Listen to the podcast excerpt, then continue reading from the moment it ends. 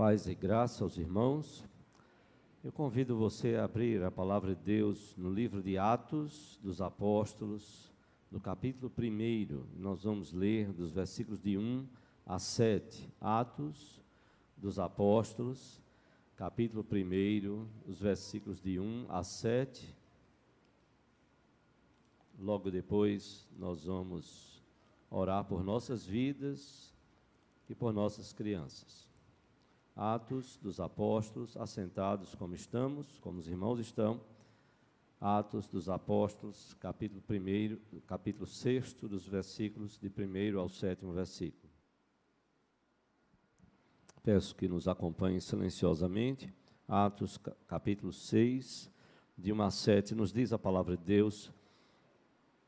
Ora, naqueles dias, multiplicando-se o número dos discípulos, houve murmuração dos helenistas contra os hebreus, porque as viúvas deles estavam sendo esquecidas na distribuição diária.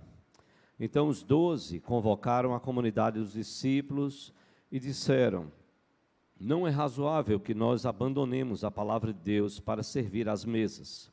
Mas, irmãos, escolhei dentre vós sete homens de boa reputação, cheios do Espírito e de sabedoria, aos quais encarregaremos deste serviço. E quanto a nós, nos consagraremos à oração e ao ministério da palavra. O parecer agradou a toda a comunidade e elegeram Estevão, homem cheio de fé e do Espírito Santo, Filipe, Prócoro, Nicanor, Timão, Pármenas e Nicolau, prosélito de Antioquia apresentaram-nos perante os apóstolos, e estes, orando, lhes impuseram as mãos. Crescia a palavra de Deus, e em Jerusalém se multiplicava o número dos discípulos. Também muitíssimos sacerdotes obedeciam à fé. Nós vamos orar ao Senhor. Eu quero convidar as crianças à frente com as suas professoras professores. Eu vou pedir a uma das professoras ter o cuidado ali com a porta. Eu sei que o departamento infantil é tão bom que as crianças já querem passar direto, correr para essa porta não bater em ninguém aí. Vamos orar, vamos curvar nossa fronte. Todo mundo de olhinho fechado, ninguém conversando, Silêncio, todo mundo de olhinho fechado, ninguém conversando. Vamos orar. Senhor Deus e Pai, nós louvamos por esta manhã, te louvamos pelo dom da vida, pelo teu amor e as tuas misericórdias, Senhor, que se renovaram sobre nossas vidas neste dia, conforme lemos no Salmo 136. Porque a tua misericórdia dura para sempre. As misericórdias do Senhor são a causa de nós não sermos consumidos. E nós louvamos por esta compaixão, este amor tão grande do Senhor. E nós pedimos a tua bênção e a tua misericórdia quando precisamos compreender a tua palavra e colocá-la ainda mais, Senhor, não só compreendê-la, mas colocá-la, tê-la guardada no nosso coração e não só guardar o nosso coração, mas praticá-la. Ajuda-nos nós clamamos a tua bênção. Pedimos que o Senhor fale através das professoras e professores do departamento infantil, que o Senhor também abençoe os professores da escola dominical, dispensa a tua bênção sobre todos. Nós te oramos assim, Senhor, pedindo a tua bênção e direção, em nome de Jesus e para a glória dele, hoje e sempre. Amém, Senhor.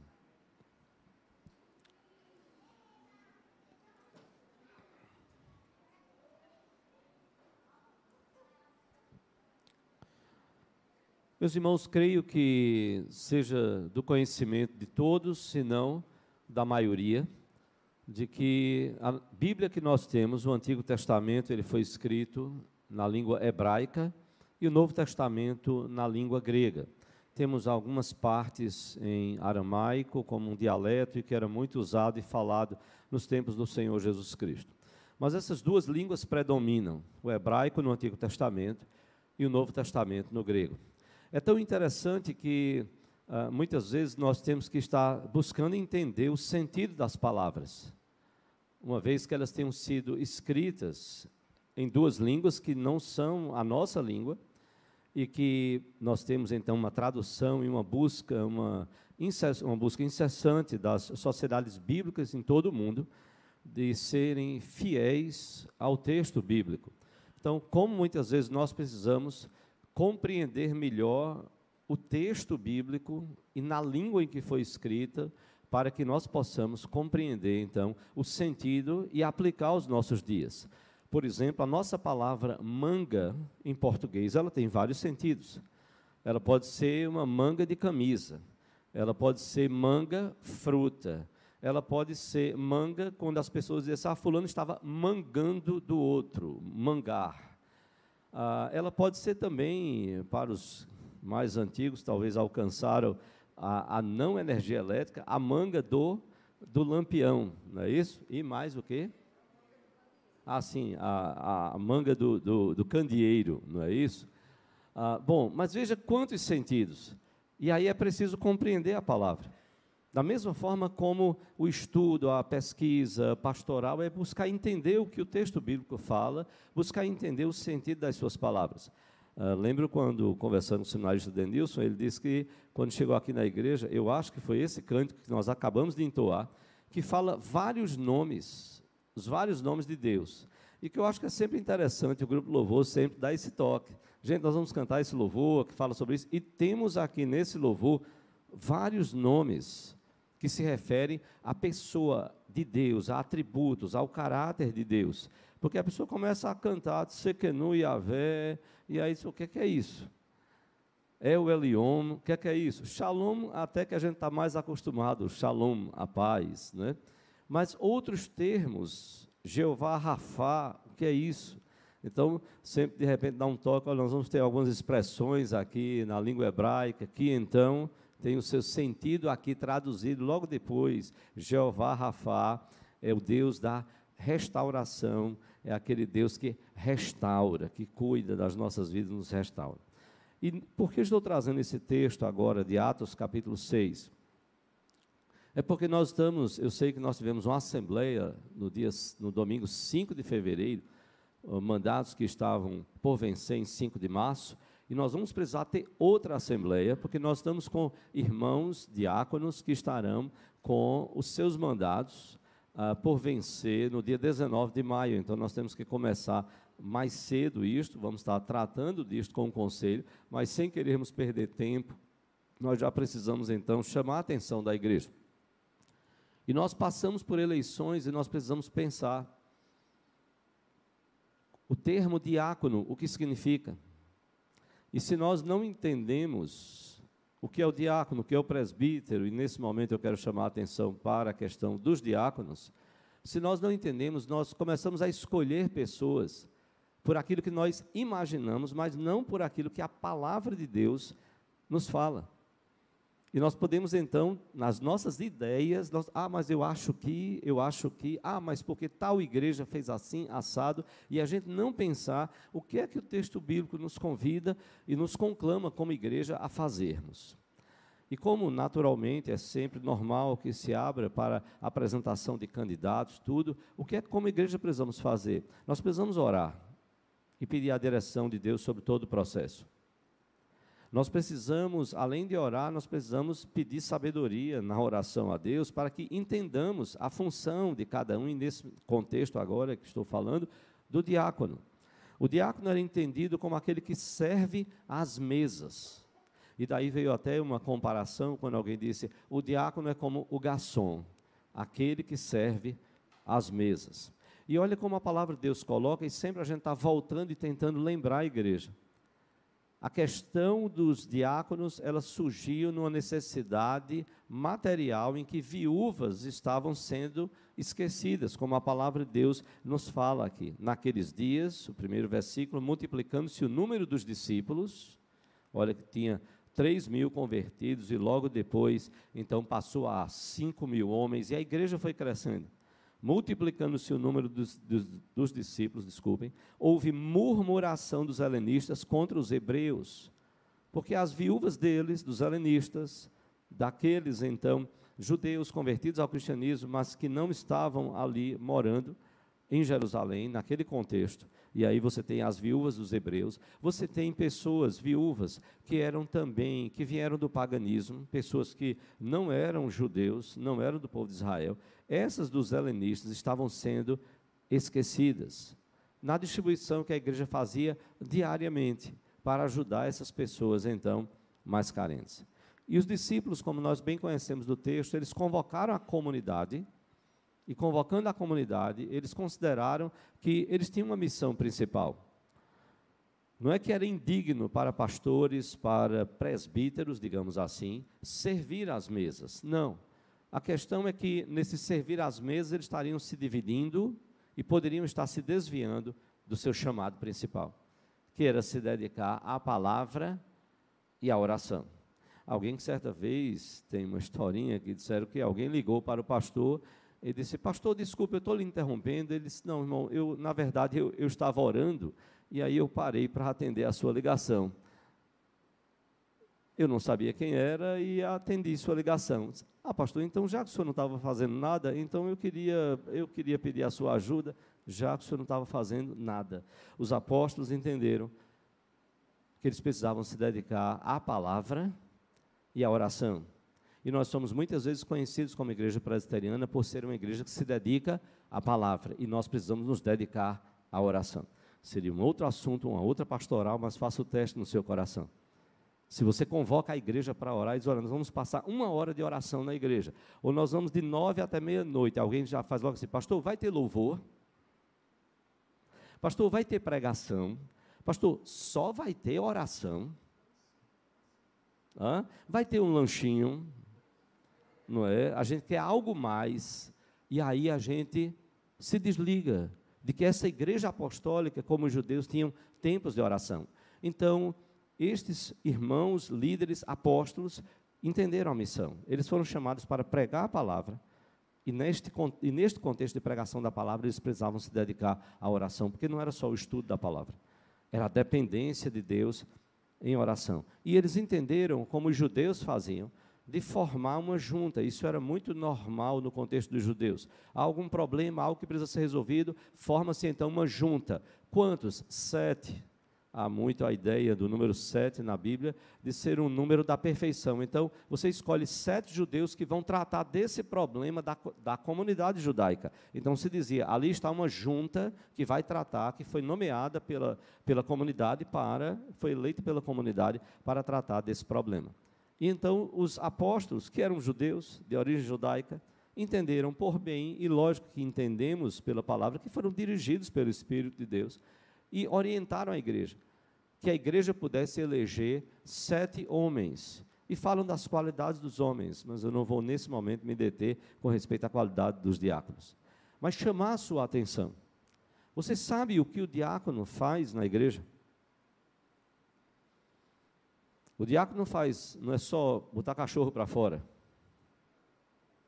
O diácono faz, não é só cuidar da porta da igreja. O que faz o diácono? Porque se nós não sabemos o que faz, se nós não sabemos a função do diácono, nós vamos uh, indicar pessoas que de repente não batem, não é só com as qualificações bíblicas, mas é com aquilo que eles precisarão exercer uh, enquanto diáconos. A nossa Constituição da Igreja Presbiteriana do Brasil, ela diz lá no artigo 53, e eu sei que você não está aí com o artigo 53, você está com a Bíblia.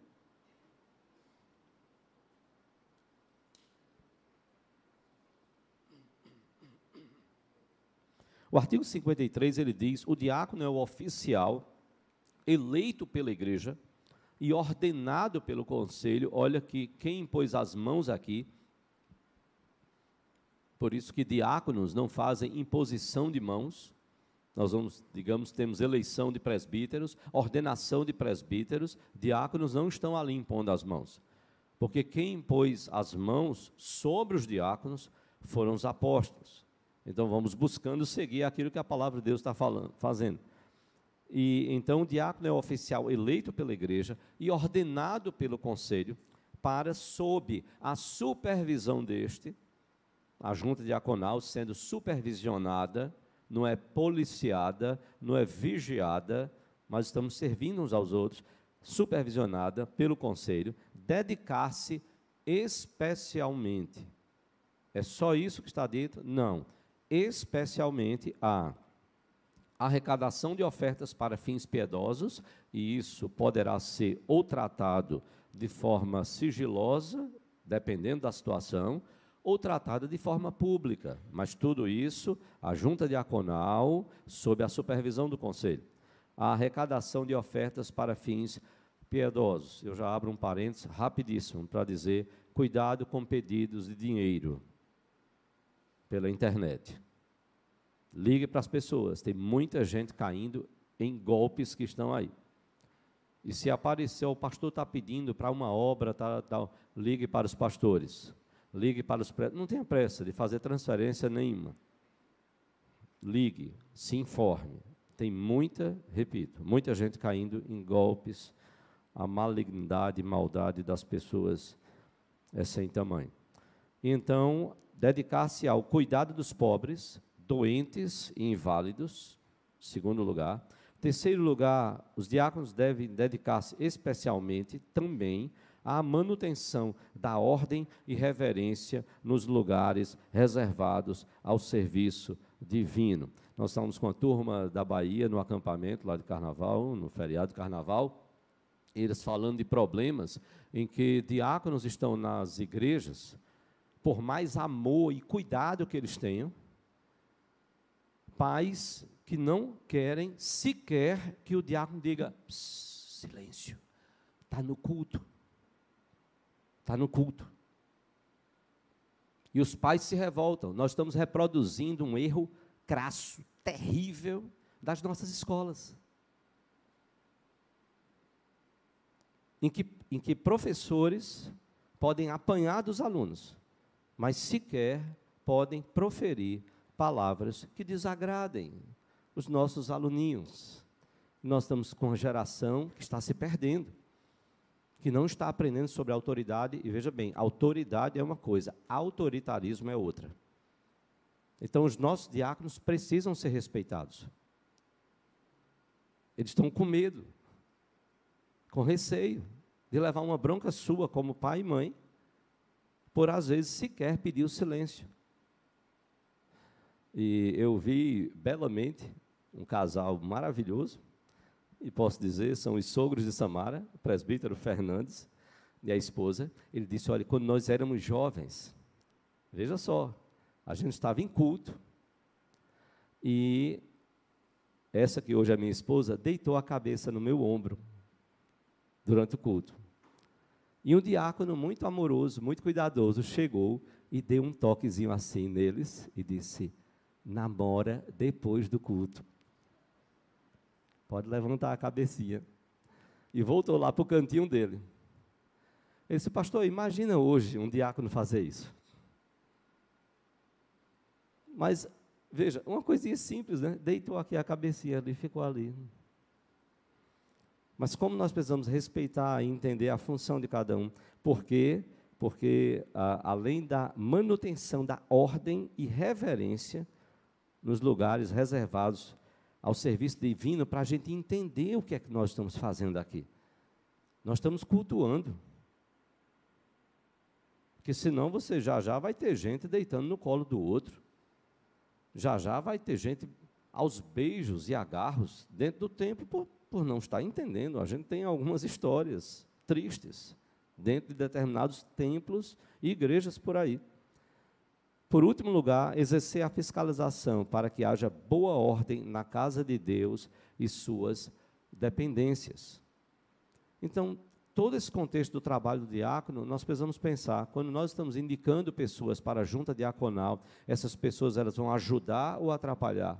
Essas pessoas gozam do respeito da igreja e vai tratar de qualificações bíblicas. Nós vemos nessas pessoas pessoas que têm características que podem ajudar no desempenho destas funções. Assim, se for que bênção para a igreja. Nós vamos tratar das qualificações bíblicas, sim, mas olhando agora o serviço e ao que nosso, os nossos diáconos precisam se dedicar e eles terem o nosso apoio, a nossa oração, a nossa palavra de incentivo, a nossa compreensão, o nosso respeito, para que a gente também eduque os nossos filhos a respeitarem, amarem suas autoridades e entenderem que elas estão ali não por autoritarismo, mas por autoridade conferida por Deus. A minha oração nesta manhã é que você entenda o que é o diácono. Quem sabe lá na frente nós precisaremos também entender melhor o que é o presbítero. Mas nesse momento eu queria que você pensasse: o que é o diácono na Bíblia? O que é que a palavra de Deus fala sobre o diácono? E por mais que seja repetitivo, nós sempre temos gente nova na igreja, mas também para os antigos. Nós precisamos então é, é, lembrar. Nós precisamos lembrar. Ah, porque é filho do pastor, então nós vamos indicar para a junta diaconal. Ah, porque é filho de um diácono, nós vamos. Ah, porque é um filho de um presbítero. Não, não, nada disso. Nós vamos buscar entender o que é o diácono na Bíblia. E aí nós começamos também a entender qual a função desse diácono. Quais são as funções? O que é que se requer deles? Eles preparam, por exemplo, a ceia do Senhor para manter, como diz aqui, a manutenção da ordem e reverência nos lugares reservados ao serviço divino. Compete ao diácono. Eles preparam a ceia. Houve algum problema? Conversa com eles, amorosamente, respeitosamente. Olha, percebemos isso, aconteceu isso, foi que houve, certo? Então, conversa com eles. Alguém está precisando de uma visita, alguém está passando por um momento de necessidade, por aperto, por alguma situação muito crítica, conversa com eles para entender e até entender esse processo. E aí então receba a orientação deles, ore por eles, seja bênção na vida dos nossos diáconos. Que o Senhor Deus nos abençoe, que o Senhor Deus nos dê graça, sabedoria, para que a gente possa buscar seguir aquilo que a palavra de Deus fala e dessa forma sermos bênção na vida deles, assim como a gente deseja que eles sejam bênção nas nossas vidas. Que o Senhor Deus nos abençoe.